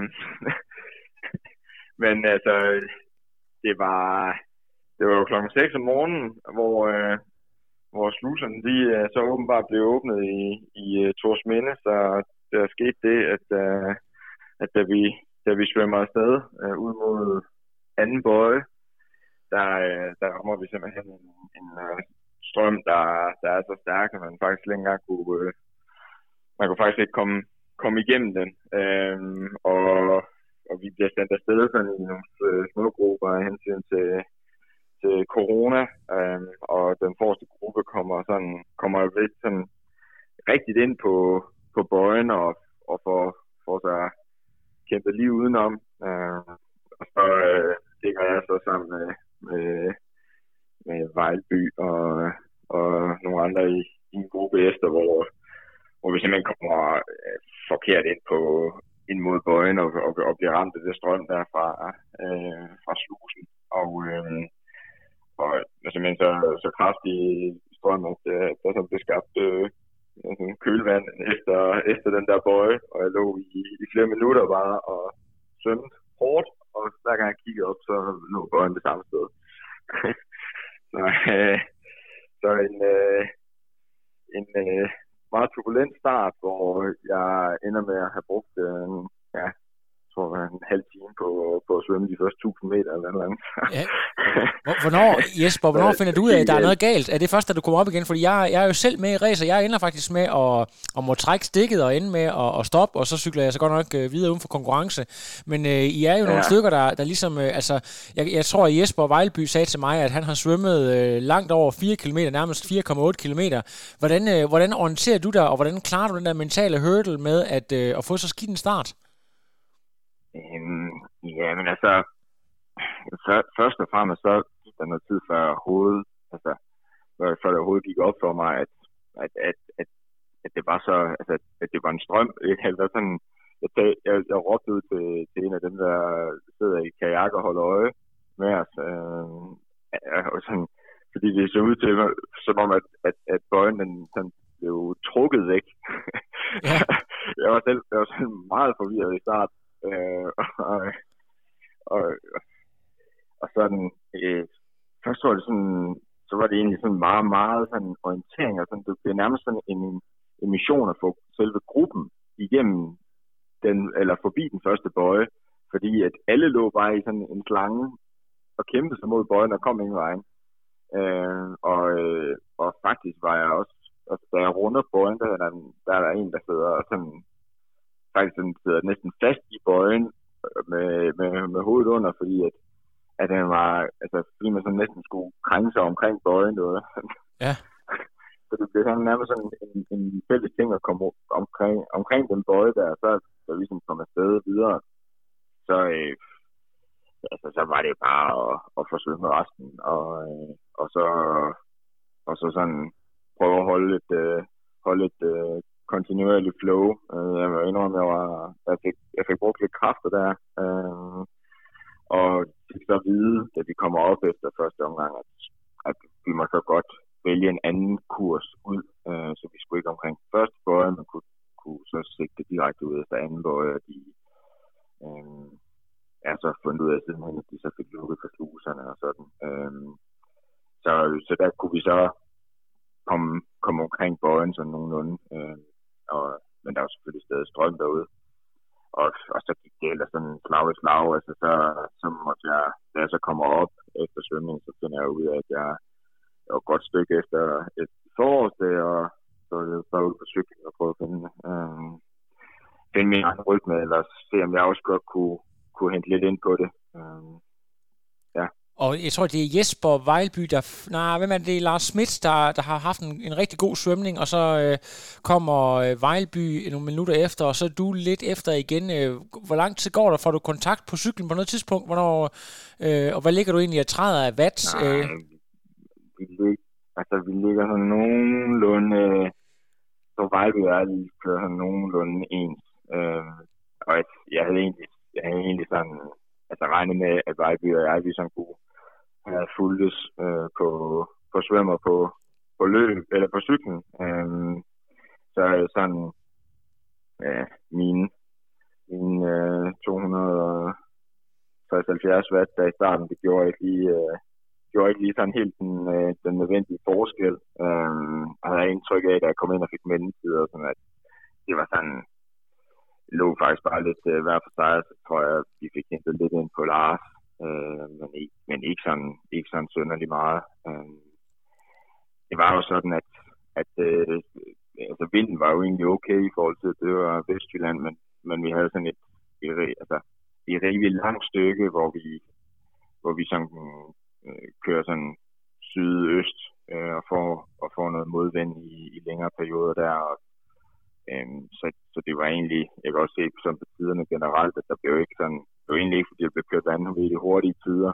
Øhm, men, men prøvede bare, og jeg, jeg havde sådan en idé om, at, at måske jeg kunne hente lidt i starten, og så ellers bare sådan holde, holde dem op foran sådan nogenlunde stange, øh, og så for, hvis jeg ellers øh, fik spist drukket rigtigt, så, så ville jeg have en chance for at kunne, kunne hente dem på løbet. Ja, du er, altså, løbet, det er jo uden tvivl der, hvor du øh, har vist et rigtig godt potentiale øh, lige fra start af, kan man sige, og, og måske også der, hvor du øh, i virkeligheden er bedst sådan overall, så øh, det vil jeg give dig fuldstændig ja. ret i. Hvordan, hvordan, er, hvordan er egentlig øh, stillingen, øh, da du øh, kommer i mål? Øh, hvordan, øh, hvordan ligger I der? Altså efter, i T2? Efter cyklen, øh, der ligger, der får jeg at jeg har 14 minutter til Vejleby og 15 minutter til Lars. Øh, og ja, først for, så er det nok, øh, så er det jo, så tænker man, det, det er meget øh, at skulle hente. Øh, men, men jeg, ja, hvad hedder det, Hightower, han, øh, han, han, var, han var god til hele, hele dagen igennem. Øh, han svømte selv, og så brugte han lidt resten af dagen på at hæppe. Så, øh, så han, han gav mig nogle tider og sagde, at jeg skulle tage at tage den med ro i starten øh, på de første kilometer, fordi øh, sandet det var ret tungt der. Øh, og så øh, kom, jeg, kom jeg afsted og så egentlig for bare at få stadig brugt en masse. Øh, øh, og løb med, en, ja, løb med en stor flaske i hånden, og så hver depot, så fyldte jeg den op. Øh, så jeg var nede og stå ved hver eneste depot og få lidt cola og få spist øh, min gels og få salt undervejs, og sådan bare sørge for, at jeg var sådan øh, på toppen af, af de ting øh, hele vejen igennem, og så stod jeg på, at mit løbeniveau ligesom var godt nok til, at jeg kunne hælde noget ind. Øh, så den første, første tidsindikation, jeg fik, det var efter 11 km, hvor jeg hentede 4 minutter øh, på den. Øh, så, så der kunne jeg jo godt regne ud, hvis jeg, hvis jeg tager 4 minutter på 11 km, så er der en chance for at, at hente resten øh, på de resterende.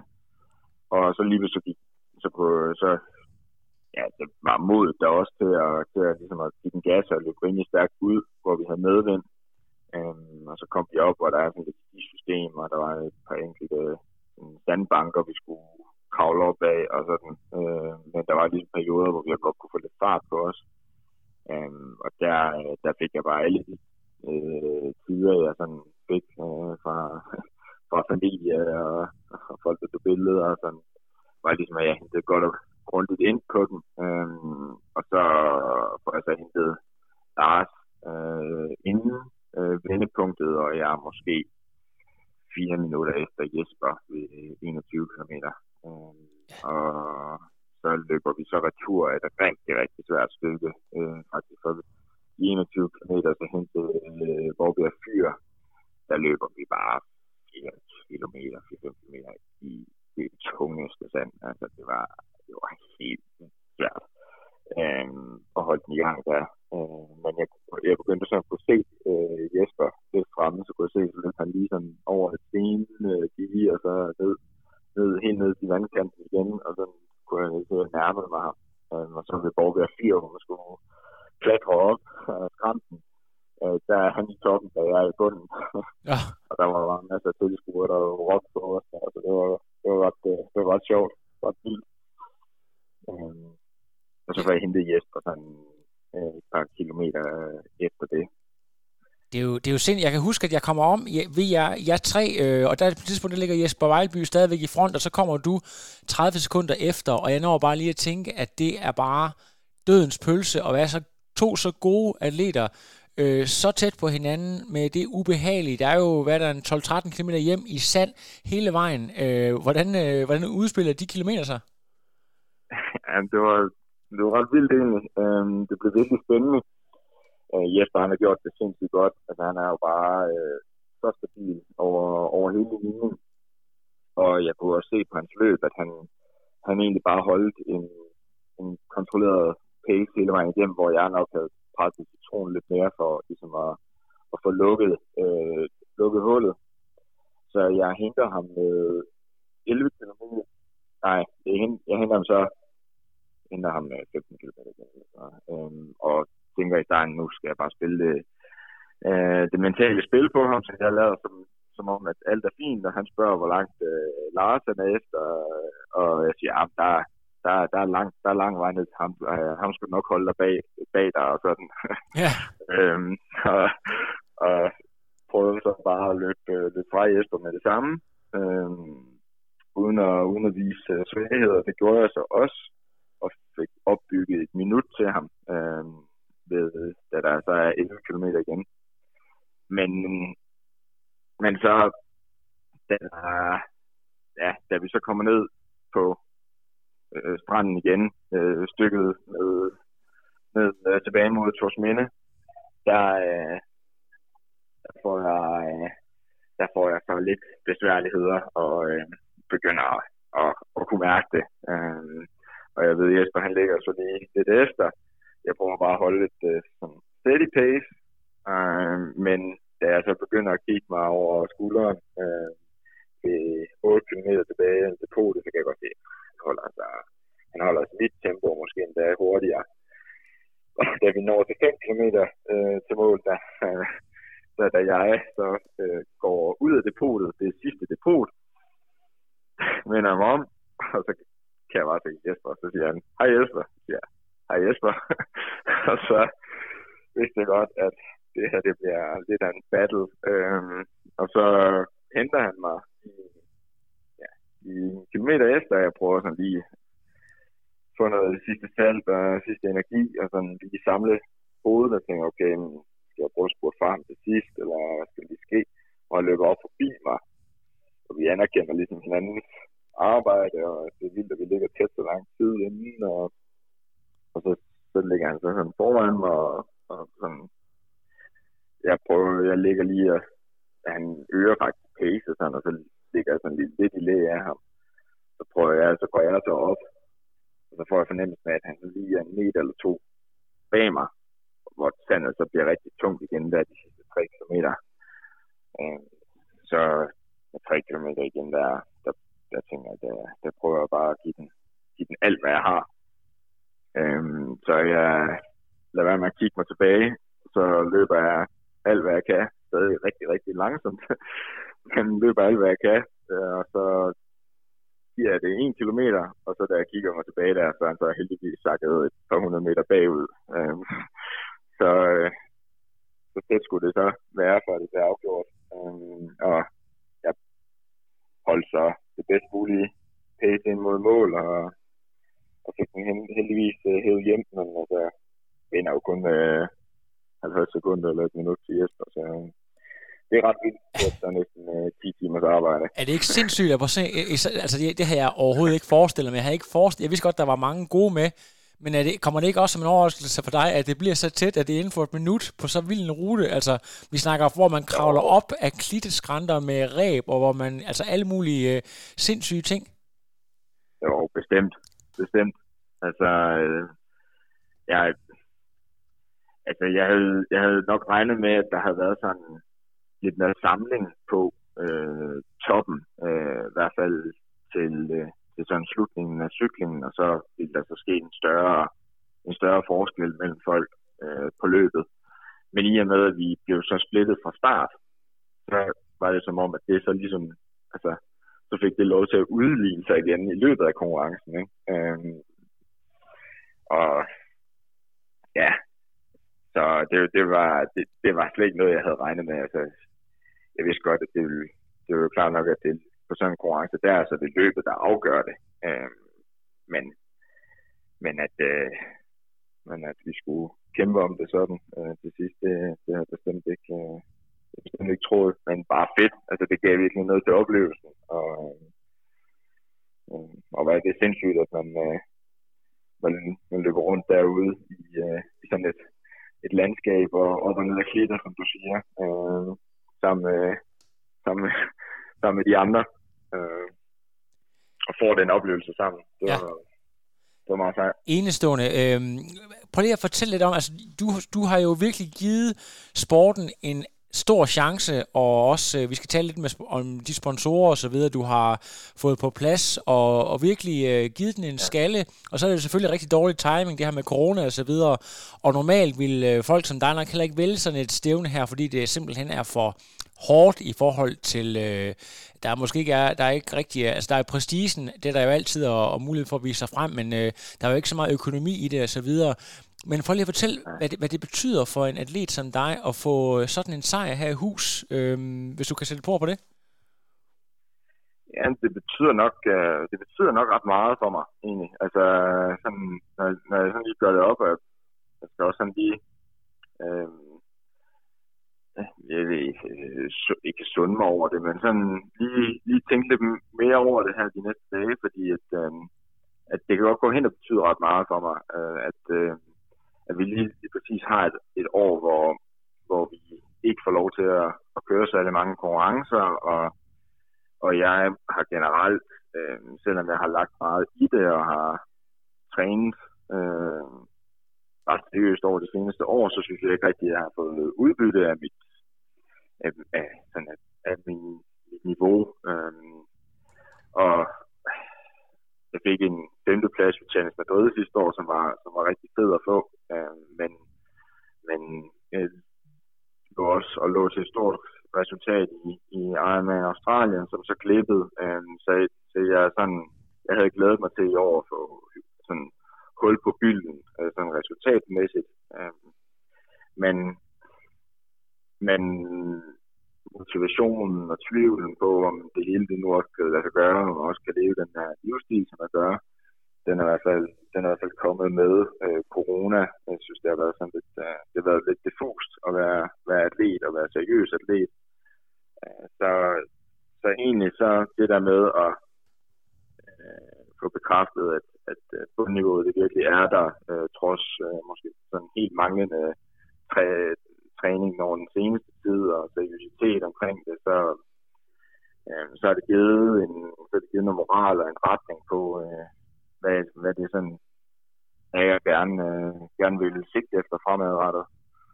Øh, og min mål oprindeligt i år, det var at køre nogle af de sådan lidt hårdere Ironman-stævner, fordi det er noget, der, der passer mig. Altså, jeg skal gerne jeg skal gerne køre en konkurrence, hvor, hvor det slagter benene mest muligt øh, på cyklen, sådan så, så jeg, jeg kan stadig holde rimelig godt ved selv med trætte ben på løbet, så, så konkurrencer, der kan køre sådan, øh, er, er til fordel for mig, og der vil jeg gerne have kørt Lanzarote og Nice.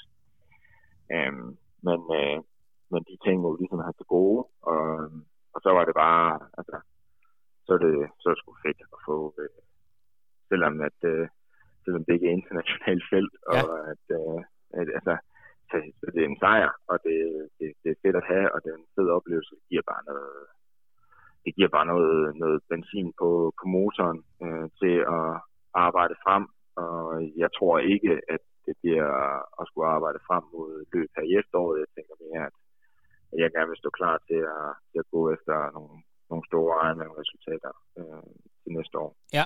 For der er noget, der er noget, der skal arbejdes på.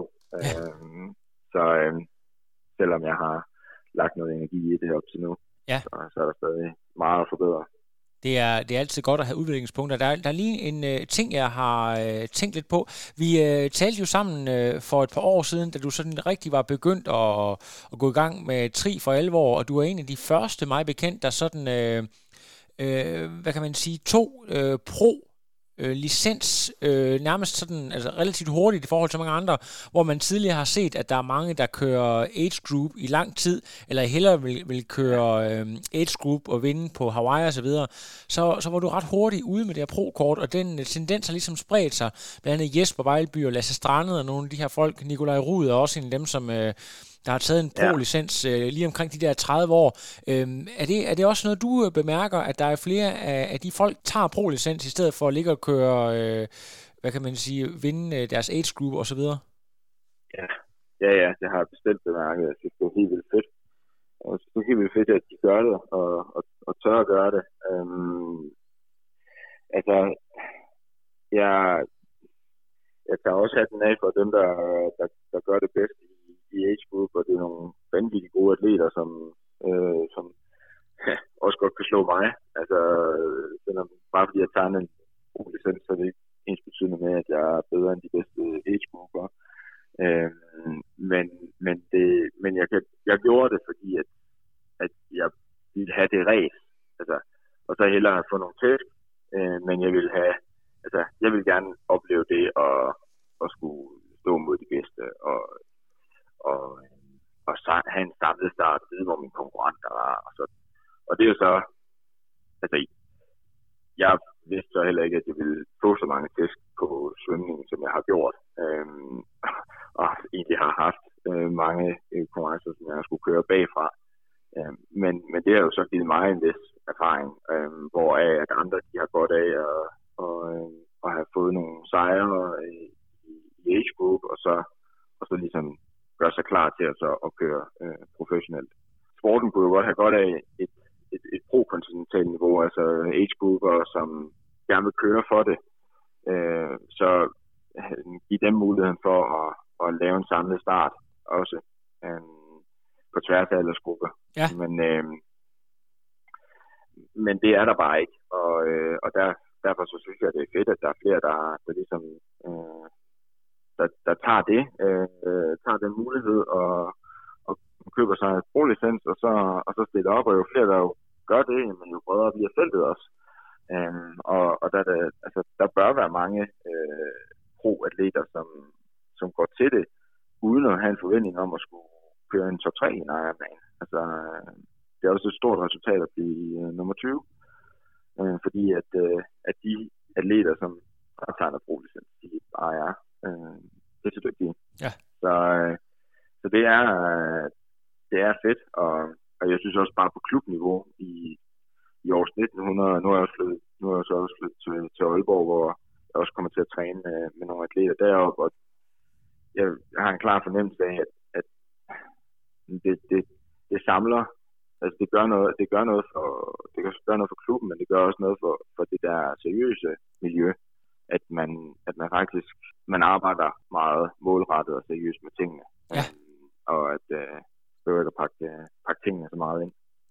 Der er altså en ting, det er jo træningsmiljø og så videre, og jeg ved, at du har haft rigtig stor glæde af at træne blandt andet sådan som Jens Emil og nogle af de andre fra, øh, fra 1900. Noget andet, det er jo, øh, det er jo i forhold til øh, det her med branding, og jeg ved også, du har jo arbejdet meget ind omkring cykelhold og så videre med, øh, med hele den her PR-pakke, og øh, det virker som om, det er noget, du både er dygtig til, men også meget bevidst om, det der med, at man ligesom skal skabe. Du har blandt andet lavet et, øh, et samarbejde med Fusion. Kan du lige prøve at fortælle om lidt, lidt omkring den her øh, bevidste strategi med at skulle ud og, og skabe et brand og lave nogle samarbejdsaftaler og de her ting, som jo er en super vigtig del af det at satse på sporten som professionel? Ja, altså det er en, det er en ting, jeg sådan øh, også har lidt svært ved, eller sådan, øh, jeg, jeg, jeg, jeg kan godt øh, veksle meget mellem, om øh, jeg synes, det er, det sådan er noget, jeg vil bruge meget energi på, og, og så at jeg bare egentlig synes, det, det hænger mig lidt ud af halsen, men sådan, jeg har, jeg har jo sådan selvfølgelig en, en del erfaring fra, fra tidligere, tidligere arbejde, og det er en, det er en virkelig, det er for at være atlet, så, så, er det, så er det også vigtigt, at man, at, at man kan, at man ligesom kan fortælle sin historie. Men, men jeg ser også bare mange, som, som altså, sagtens kan, kan, kan håndtere at have et, øh, et, et deltidsarbejde sådan ved siden af. Og det er jo altid sådan noget, man skal, man skal gøre op med sig selv, om øh, hvad, vil man, hvad vil man bruge sin tid på, og hvad, hvordan man vil også øh, tjene sine penge. Og, øh, og der har jeg sådan, der er jeg gået sådan lidt frem og tilbage. Altså jeg, jeg har, jeg har haft nogle rigtig gode øh, sponsoraftaler, og øh, har en virkelig god aftale med Fusion nu, som jeg er super, super glad for.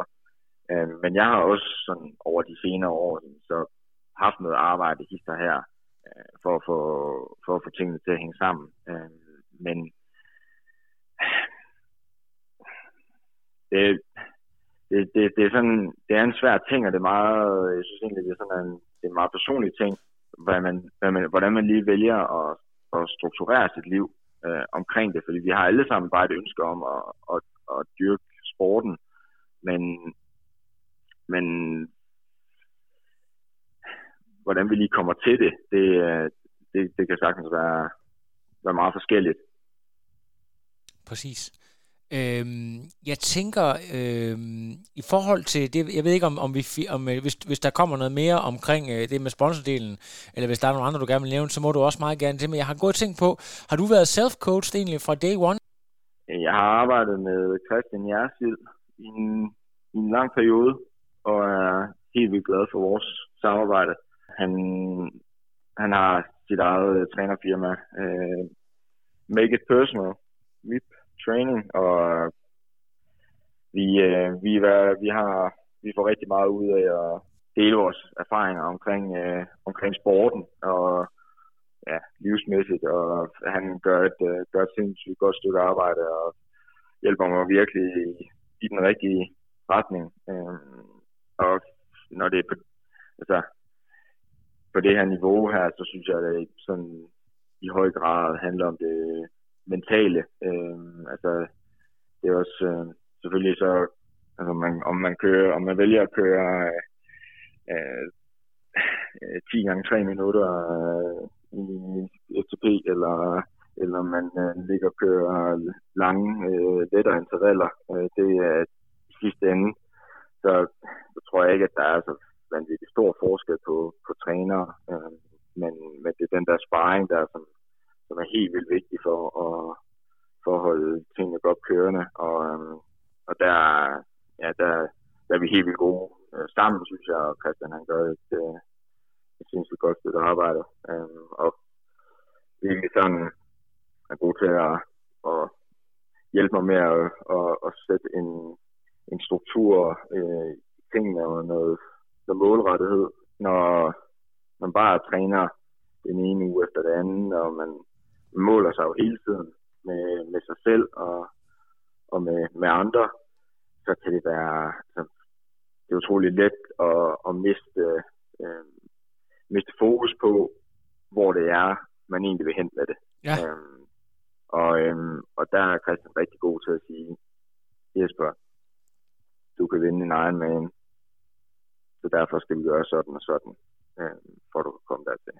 Og det, øh, og det er virkelig vigtigt for mig. Så det er, det, det er fedt. Og, og så, så er det jo selvfølgelig også, altså nu mærkede jeg i går, sådan, der var det virkelig fedt at mærke den der øh, iver for at, at ville vinde. Altså så man sige, ja, det var ikke, det er jo ikke verdens største stævne, øh, men, det, men, men det var alligevel øh, stævne, hvor jeg kom for at skulle vinde det, og jeg stod i en situation, hvor jeg pludselig fik svært ved at skulle vinde det. Og så var det, så, så det der med at, at, at, at, at bruge hovedet til at skabe sig selv en sejr, det, det, det, er, det er virkelig fedt. Og sådan, det er det, som jeg sådan det, vi kan bruge til at Lige, præcis, det er- Jesper, fordi at, som du selv siger, som det jeg også nogle gange har tænkt, undskyld, jeg afbryder dig, øh, jeg, jeg, jeg tit har tænkt, øh, at du øh, faktisk, altså det har jeg jo set ved selvsyn, at du træner på et sindssygt højt niveau, og har rigtig, eller har, har og har haft rigtig gode træningspartnere, du har haft problemer med, ligesom at, og øh, få det fulde potentiale ud i race-situationer, at du så kommer ud til sådan et øh, lavt profileret stævne ude på vestkysten, hvor ja, der kommer nogen, der også er gode, men, men det er jo ikke hele verden, der sidder og kigger på en. Tror du, det et eller andet sted kan have været en hjælp for dig? Ja, ja, bestemt. Og det, altså, det er jo, det, det er jo, altså, det, det er de personlige sejre, som, som sådan betyder noget, og øh, i sidste ende, og øh, altså, om jeg, om jeg, kan, om jeg bruger det til ingenting, eller om jeg bruger det til meget, det er jo, det er jo helt op til mig selv. Ja. Så, øh, så vælger jeg at, at, at bruge det til meget, og, og sådan, øh, og så vælge, altså, vælge en retning for, for, for hvad, der, hvad der skal ske. Og så nu spurgte du til dig tidligere om, med hensyn til, til sådan det, øh, det kommercielle og, og sponsormæssige. Og der øh, er, er det helt klart også et, øh, et plus for mig, at, at jeg kan sige, at jeg har fået en sejr. Øh, og så altså, og ligesom kunne gå ud med det, og, og så fortælle, at jeg, at jeg gerne vil mere, og der, der kommer mere. Der er mere at komme efter. Øh, vi er jo ikke sikre på, at der sådan kommer noget lige øh, rundt om hjørnet, og, og ting de kan blive øh, udskudt eller øh, stoppet med meget, meget kort varsel. Øh, du, du taler også om, at du gerne vil arbejde videre mod næste sæson, men er der alligevel noget, du øh, håber på at kunne øh, race her øh, i efteråret øh, hen mod vinteren, eller er, er der noget, eller er det mest bare øh, progression og træning, du kigger frem mod nu her? Jamen, næste uge, der sætter jeg mig lige med, øh, med Christian Jersil og, og, og kigger på tingene, og så tager vi en, så tager vi lige en, øh, en snak sammen om, hvad, hvad, hvad der er af muligheder. Øhm, men jeg kunne, altså jeg ville helt vildt, nu er Ironman East, der har været snak om, at det så skulle øh, køres til, til oktober. Øhm, kommer der et stævne, sådan af den kaliber til oktober, så kunne jeg godt tænke mig at gå efter det. Det kan også være, at jeg stiller op i, i den stævne øh, her sensommeren, men, men egentlig så, hvis jeg sådan skal se sådan helt, øh, helt rationelt på det, så, så, er det, så er det bare med et halvt års øh, et halvt øh, til et helt års øh, hårdt arbejde, øh, og, så, og så bliver jeg faktisk hellere at stå rigtig klar til, øh, til en konkurrence øh, til starten af næste år, øh, eller foråret, hvor jeg føler, at jeg kommer med et niveau, som, øh, som kan bringe en, øh, en topplacering. Ja. Øh, så det er i hvert fald sådan i min, mit umiddelbare øh, billede, billede af, af tingene.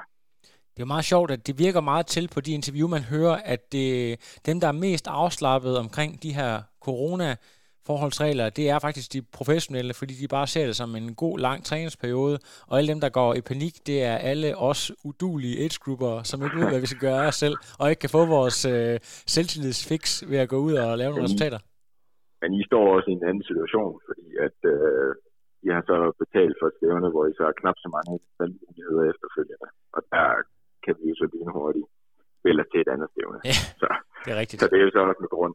Men, øh, men nej, og, og, men jeg så, jeg sådan, jeg har så været sådan lidt, øh, øh, jeg, jeg har i hvert fald kigget lidt rundt på mine, mine kollegaer slash konkurrenter, øh, og været noget øh, sådan imponeret over, hvor, hvor hårdt folk de har, har trænet her over coronaperioden, og jeg har ikke selv, jeg har faktisk ikke selv gjort sønderlig meget ved det. Øh, jeg har så også brugt tiden på, på at flytte til, flytte til Aalborg og, og sådan været lidt andre steder end bare i, i træningsboblen. Og, øhm, og det tror jeg egentlig har været, det har været sundt nok. Øhm, og, og jeg ligesom sådan, nu er jeg ligesom øh, parat til at, at tage fat igen. Øhm, og i og med, at jeg så har haft en tre måneder, hvor, hvor det ikke har været øh, helt vildt og voldsomt det, jeg har trænet, så tror jeg heller ikke, at jeg sådan formmæssigt er, er klar til at skulle køre nogle, øh, nogle større stævner sådan lige nu. Øh, så det er faktisk okay, at, øh, at øh, ja, jeg, jeg, tager, jeg tager fat øh, nu her, og så står, står fuldstændig klar til, når der forhåbentlig er konkurrencer på normal vis til næste år. Præcis. Og hvis man kigger bare isoleret ja. på to beats, så med Bastian og Benjamin og Trier og Hightower, hvad de ellers sidder, så er det en god gruppe, du kommer op til at få noget øh, ny input ja. og ny sparring med. Ja, ja, og Camilla. Så, Camilla selvfølgelig. Ja, så der er, der er, øh, der, der er nogle at, at nyde, øh, nyde arbejdstimerne med. Men jeg holder jo selvfølgelig også stadig øh, meget fast i Aarhus, og ja. har et godt miljø der også. Så, så det, men det er, jo, det er jo privilegeret at have, have to steder, hvor, hvor, man kan, hvor man kan gøre tingene sammen. Præcis.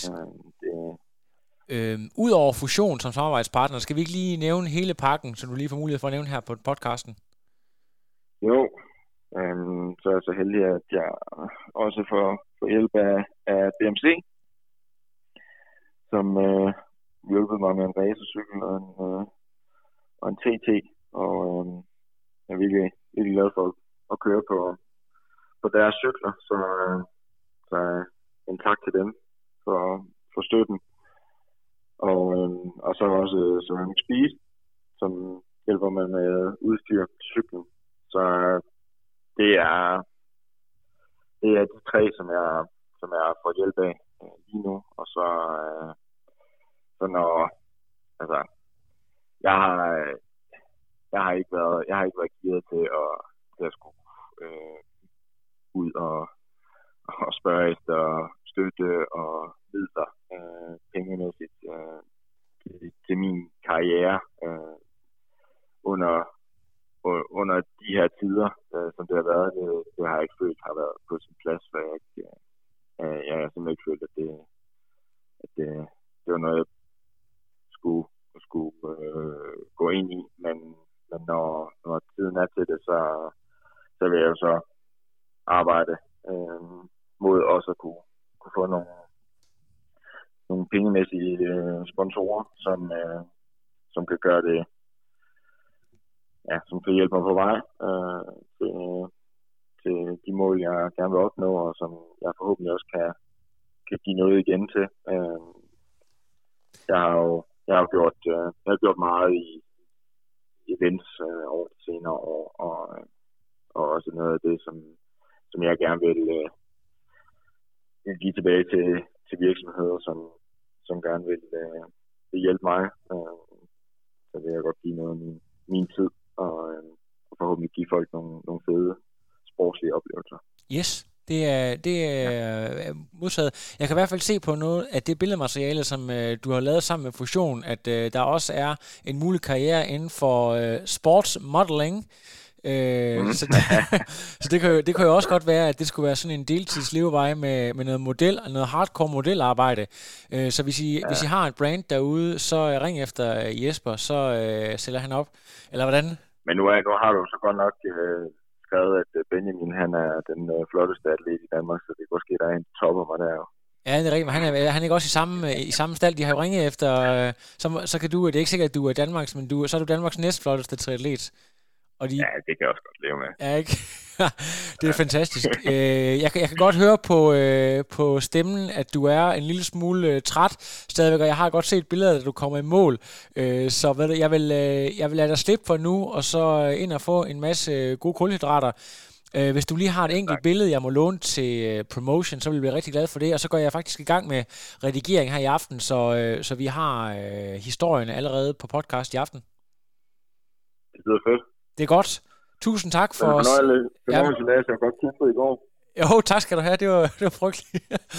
og, øh, ej, det, jeg kommer igen til næste år, men det var godt nok pinligt. Ja, øh, det kunne jeg også godt finde på. Ja, det var, det var, det var sgu sjovt, øh, men øh, lige i går... Der, kado, jeg kado til, til Tour Beats, ja. øh, organisationen, for, for at arrangere det, og super fedt bare at have det igen. Og, ja. øh, og det er jo, altså, det er bare sejt at lave noget, øh, som er ja, så, så brutalt. Og, øh, og så i Danmark, ikke? Altså, det var, det, det, var, det var en fed oplevelse, og bestemt noget, jeg gerne vil Ja, præcis. Og jeg tror egentlig også bare, det er et spørgsmål om tid, før at øh, folk i udlandet også opdager det, fordi det er virkelig et, øh, et specielt race, øh, som man ikke, jeg tror ikke, at der findes rigtig noget magen til øh, andre steder faktisk.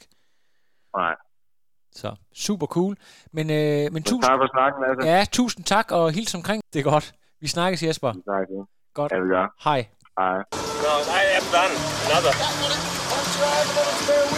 But no, it's, I'm done. I have no power.